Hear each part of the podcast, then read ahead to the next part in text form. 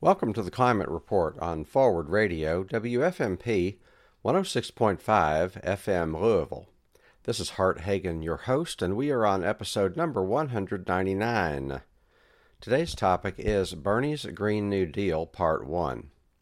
So we'll be reading through Bernie Sanders' Green New Deal and commenting on it. As I speak, it's uh, September 1st, 2019, and Bernie's Green New Deal was released within the last couple weeks. This program is part of WFMP's Public Affairs educational programming. The views expressed are those of the speaker and not the station. If you have any comments, questions, or feedback, please email info at theclimatereport.net. You can also find more of this content by visiting theclimatereport.net. So, Bernie Sanders released his own version of the Green New Deal on uh, sometime in August 2019. First, a brief history of the Green New Deal. So, the Green New Deal was first introduced by the Green Party in the uh, somewhere around 2008, so it's been around approximately 10 years. And then in early 2019, Alexandria Ocasio Cortez made the Green New Deal a household word by introducing her version of it in Congress. Also, about that same time, the DSA, Democratic Socialists of America, released their seven principles that should govern any Green New Deal that gets released. So the Green New Deal is not so much a law as it is a policy agenda. And by Green New Deal, we are saying that the people of America and the people of the world need a new deal. It's like a social contract. It's like, here's how we are going to interact with each other, here's what we are going to promise each other and any Green New Deal worthy of the name is not going to be the same old, same old capitalist free for all that we have had up until now. Any Green New Deal worthy of the name is also going to have things like democratic reforms and financial reforms. Any Green New Deal worthy of the name is going to allow the people of a democracy to determine what kind of economy we are going to have, how the economy is going to work. We're not going to have this unfettered, unregulated free market, which is only free in proportion to the money that you have. A free market is not free if you don't have any money. So, free market is terribly inconsistent. And free market is not any kind of consistent theory, but it has been imposed upon us, and it is entirely inconsistent with actual democracy because in democracy you're supposed to have one person, one vote, but the free market is one dollar, one vote. And the free market, as inconsistent as it is, has even permeated our political system in that our political system is no longer a democracy. Our political system is a plutocracy where you have one dollar, one vote. So that is something that's going to be a thing of the past if we can fully implement a Green New Deal. So let's start and uh, I have numbered Bernie Sanders' Green New Deal in like paragraphs. It's about 13,000 words, so it's about 30 pages. To keep track of where we are, there's 165 paragraphs. So let's start with number one. Paragraph 1 in Bernie Sanders' Green New Deal. The climate crisis is not only the single greatest challenge facing our country, it is our single greatest opportunity to build a more just and equitable future, but we must act immediately. So it says here that the climate crisis is the single greatest challenge facing our country. So the powers that be don't want you to know this. The powers that be don't want you to know that the climate crisis is the single greatest challenge facing our country. They want you to think that the challenges facing our country are military threats. They want you to think that ISIS is a, a great threat facing our country. They want you to think that China and Russia are threats facing our country. They want you to think that Iran and Venezuela are great threats facing our country. They want you to think that North Korea and Cuba are great threats facing our country, and the reason they want you to think this is because that's how they build up the military industrial complex. So currently, public policy is established on the basis of that which helps the very rich. That's why I say we have a plutocracy. We have a government of the wealthy, of the wealthy, for the wealthy, by the wealthy. We're supposed to have a government of the people, by the people, for the people. If we did have a government of the people, by the people, for the people, then we would be addressing those things that are the greatest threats to people. But instead, what we have are these false threats. That's the way you get people to spend a lot of money on the war machine is that you have false threats. You cultivate, even going back decades, you cultivate the idea that the Russians are a threat to us. But the Russians and the Chinese are not the greatest threats to us, if they're even threats at all. Cubans and the North Koreans are not threats to us. Iran and Iraq are not threats to us. What is a threat to us is the uh, ecological devastation caused by the war machine, the ecological devastation caused by out of control capitalism because it's out of control capitalism that has cleared the rainforest and is burning the rainforest, is burning Amazon. It's out of control capitalism that has given us a completely unsustainable food system. It is out of control capitalism that is causing the climate to warm. So these are great threats to us. So let's focus on real threats, not false threats. So I saw a clip the other day from Fox News, and what it was saying was that climate change is the religion of the left. And the real threats to our country are ISIS and all these others.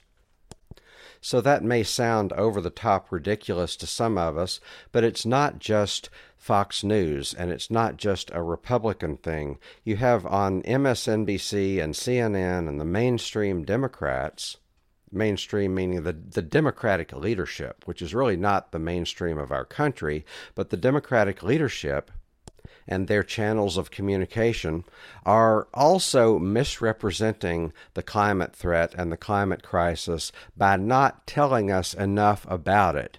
Because one way that the mainstream media, the corporate media, one way the corporate media tells lies or is less than forthright is by lies of omission. If they were to do their job and to tell us what is really happening, then they would be telling us a lot more. We would, if they, if they were telling us what is really happening, then they would be alerting uh, skiers that skiing is going to disappear in the very near future because of climate change. They would be talking to scuba divers that you know scuba diving uh, on in the coral reefs is going to disappear in the foreseeable future if you actually want to see living things in the coral reefs because the coral reefs are dying.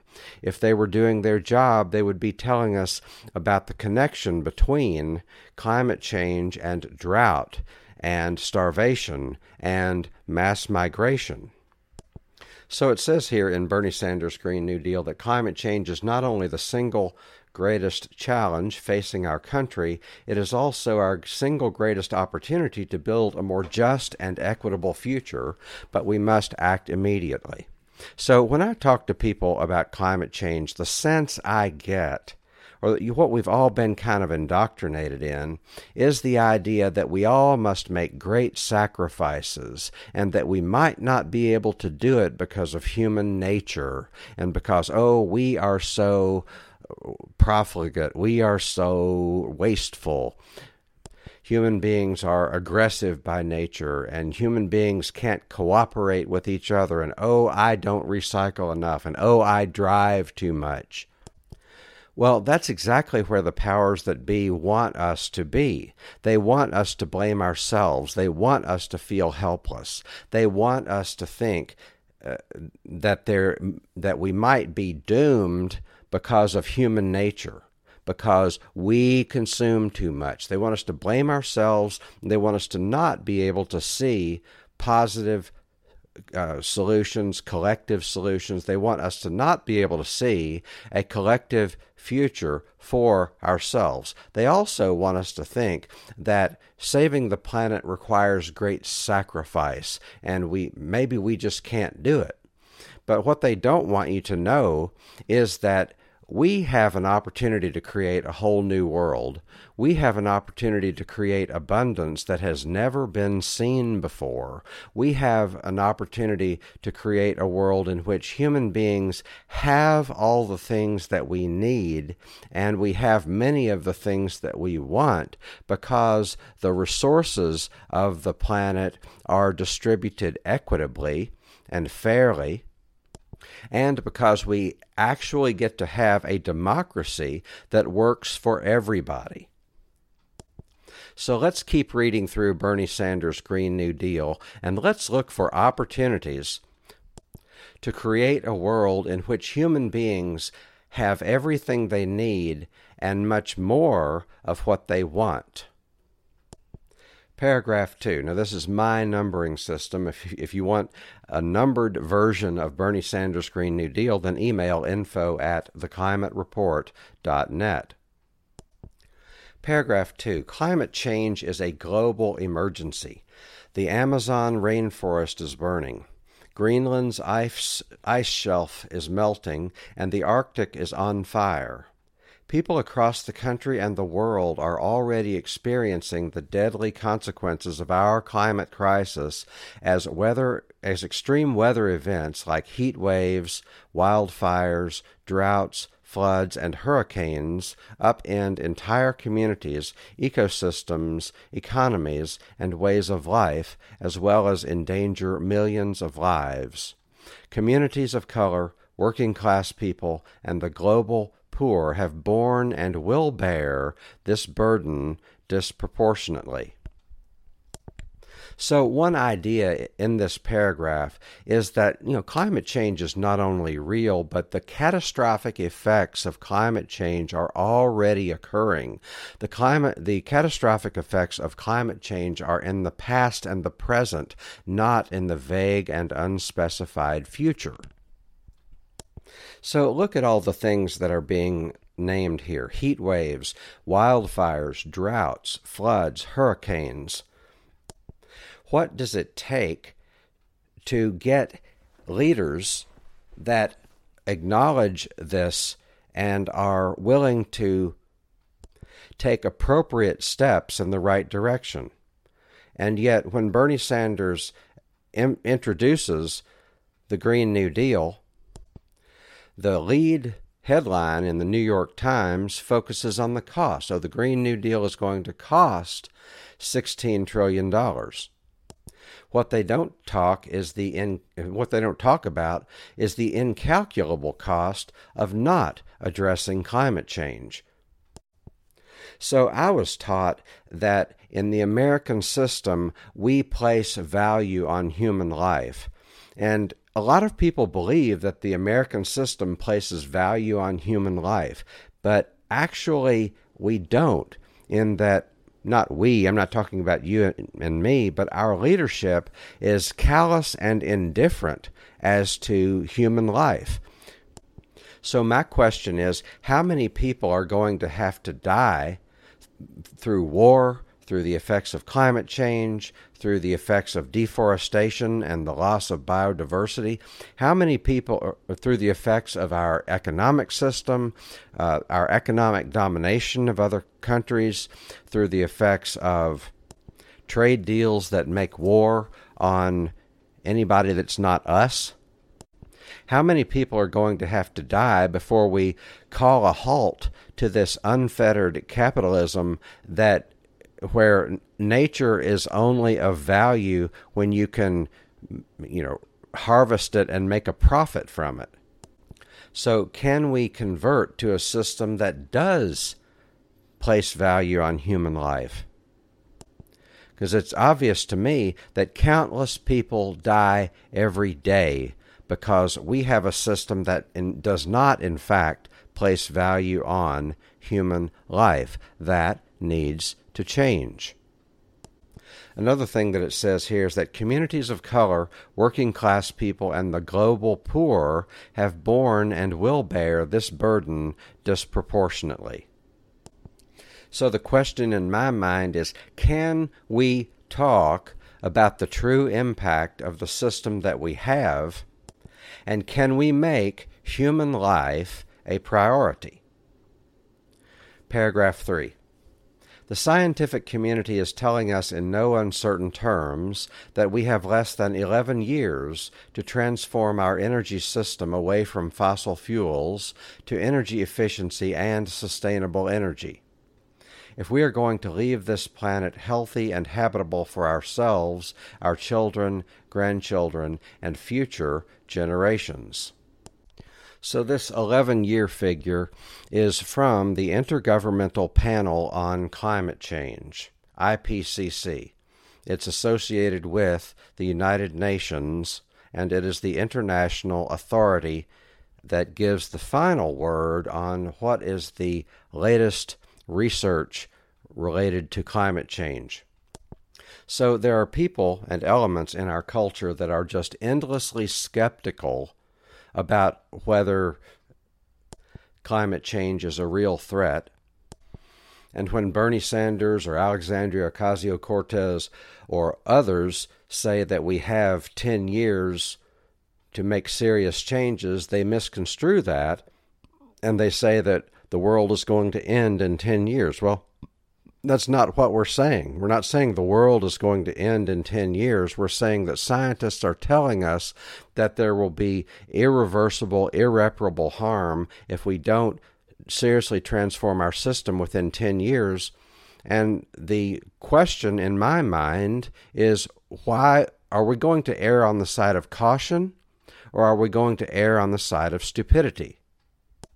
Are we going to err on the side of caution, or are we going to throw caution to the wind and do everything that the oil companies, the auto companies, and the airlines want us to do? Are we going to push our luck and push our luck and push our luck? Or are we going to take reasonable measures to follow the advice of scientists? Continuing to read. As rising temperatures and extreme weather create health emergencies, drive land loss and displacement, destroy jobs, and threaten livelihoods, we must guarantee health care, housing, and a good paying job to every American, especially to those who have been historically excluded from economic prosperity. So, one thing it says here is that we must guarantee health care, housing, and a good paying job to every American. Another thing Bernie Sanders supports is free college. So, the talking heads and the pundits and those who serve power get on TV and say, Oh, Bernie Sanders wants to give, give everything for free free health care, free college as if the rich and the powers that be don't line up at the government trough and get free everything. They get free technology. They get free military support. They get government contracts that put millions and sometimes billions of dollars into their uh, bank accounts. So the rich when it comes to getting free stuff from the government, that's what the rich do best. That's a major part of their plan for acquiring wealth. And they don't want you to know this. I'm not supposed to be telling you this. But government and the very rich have always been in bed together, and government has always primarily served the purpose of enriching the very rich. But they want you to believe in this propaganda that says America is all about lifting yourself up by your own bootstraps, and if your life not, is not working out, it's your fault. Another thing the very rich don't want you to know about or believe is that government serves to redistribute wealth upwards. The war machine serves to redistribute wealth upwards. So, one way they distribute wealth upwards is by giving free technology to companies like IBM and Apple and Microsoft and Boeing, and the list goes on and on and on about companies that get technology free from the government, and that serves to redistribute wealth upwards. Another way that wealth is redistributed upwards is by giving favoritism to companies like McDonald's and Taco Bell and KFC and all these national chains like Home Depot and Lowe's. All these national chains benefit from laws that favor them and uh, burden local business. So why does why do national chains dominate every local economy. It's because laws and regulations are rigged in such a way as to favor them. For one thing, McDonald's and Taco Bell and KFC are not paying the true cost, the true societal cost of the business that they do. So the list goes on and on about how government serves to redistribute wealth from the poor and the middle class to the very rich. So the very rich are very skilled at getting money from the government or rigging the system in their favor so that they they have more opportunity and you have less. So therefore it's entirely appropriate for the government to give free health care and free education. For one thing, these things pay for themselves. Even giving homes to the homeless pays for itself in terms of having to spend less money on other things that happen when the homeless get in trouble. Like it you, know when the homeless don't have homes then whatever mental health problems might exist among the homeless get exacerbated. And you, we employ prisons and things like that. When people don't get their basic needs met it's much more expensive from a financial standpoint and from a human standpoint to provide for their needs or to do what society does to deal with these pesky homeless people. So, generally speaking, free government services pay for themselves, and it's entirely appropriate to have free government services for education and health care and housing. Paragraph 4. The scope of the challenge ahead of us shares similarities with the crisis faced by President Franklin Delano Roosevelt in the 1940s. Battling a world war on two fronts, both in the East and in the West, the United States came together and within three short years restructured the entire economy in order to win the war and defeat fascism. So, what this paragraph is referring to is a previous time in United States history when there was a mass mobilization, when we came together to accomplish something that was important. Now, it's unfortunate that all of the mass mobilizations that we can point to relate to war. It would be great if we could look to our history and point to mass mobilizations that are oriented toward peace. Now, the Green New Deal was kind of a mass mobilization that pointed to peace, or that, you know, that was peaceful in nature. So now we need another mass mobilization that is not oriented toward war.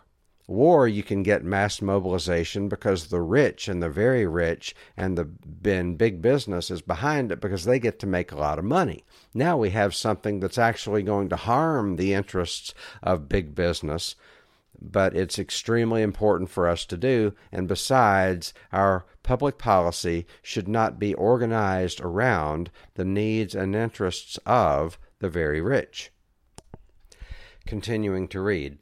As president, Bernie Sanders will boldly embrace the moral imperative of addressing the climate crisis and act immediately to mobilize millions of people across the country in support of the Green New Deal. From the Oval Office to the streets, Bernie will generate a, the political will necessary for a wholesale transformation of our society with support for frontline and vulnerable communities and massive investments in sustainable energy, energy efficiency, and a transportation transformation of our transportation let me say that again transformation of our transportation system so, a key phrase here is moral imperative. Bernie Sanders will embrace the moral imperative, imperative of addressing the climate crisis. So, this is a moral imperative. Not doing this is immoral. You know, I think at some level, the people, the talking heads on TV, and the politicians who act like they care, but they really don't. At some level, they know they have to have moral legitimacy. You have to be at moral. You have there's this implication that if you believe something or advocate something, that we are doing the moral thing here, and we are doing the right thing, and we are doing that which is necessary and good but you have to bring morality to the forefront and say, this is the moral thing. Why is it bad and wrong to let money rule our political system? It's because it's immoral. It's because too many things, too many immoral things happen when money gets to rule our system. It's because too many vulnerable and disenfranchised people and peoples get trampled upon when we allow money to run our system. So, a system that is run by money is fundamentally and inherently immoral. We need to shift from the system we have to a system that is moral in nature. It says here we must act immediately to mobilize millions of people across the country in support of the Green New Deal. So there are some people who want us to think that government either can't or shouldn't mobilize millions of people. There are people who want us to think that only private industry is capable of mobilizing people and that only private industry should be able to mobilize people. There are people who want us to think that only the free market creates jobs and that government jobs at best are a necessary evil.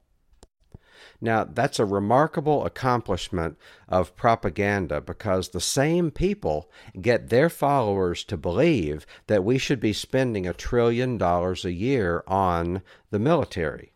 So, on the one hand, you want to say that economic health and well being only comes from an unfettered free market system and that only the free enterprise system can be dynamic and create jobs. At the same time, you have you, know, we basically have an economy that in large measure is driven by government spending on the military. So we're going to pick it up there next time, and we're going to examine the question of what really creates jobs in our economy, what really creates technology and dynamic industries in our economy. That's all the time we have. Thank you for joining me. I hope you'll come back soon. Have a nice day. Uh, by the way, email info at theclimatereport.net if you have any questions, comments, or feedback. Thanks a lot. Bye now.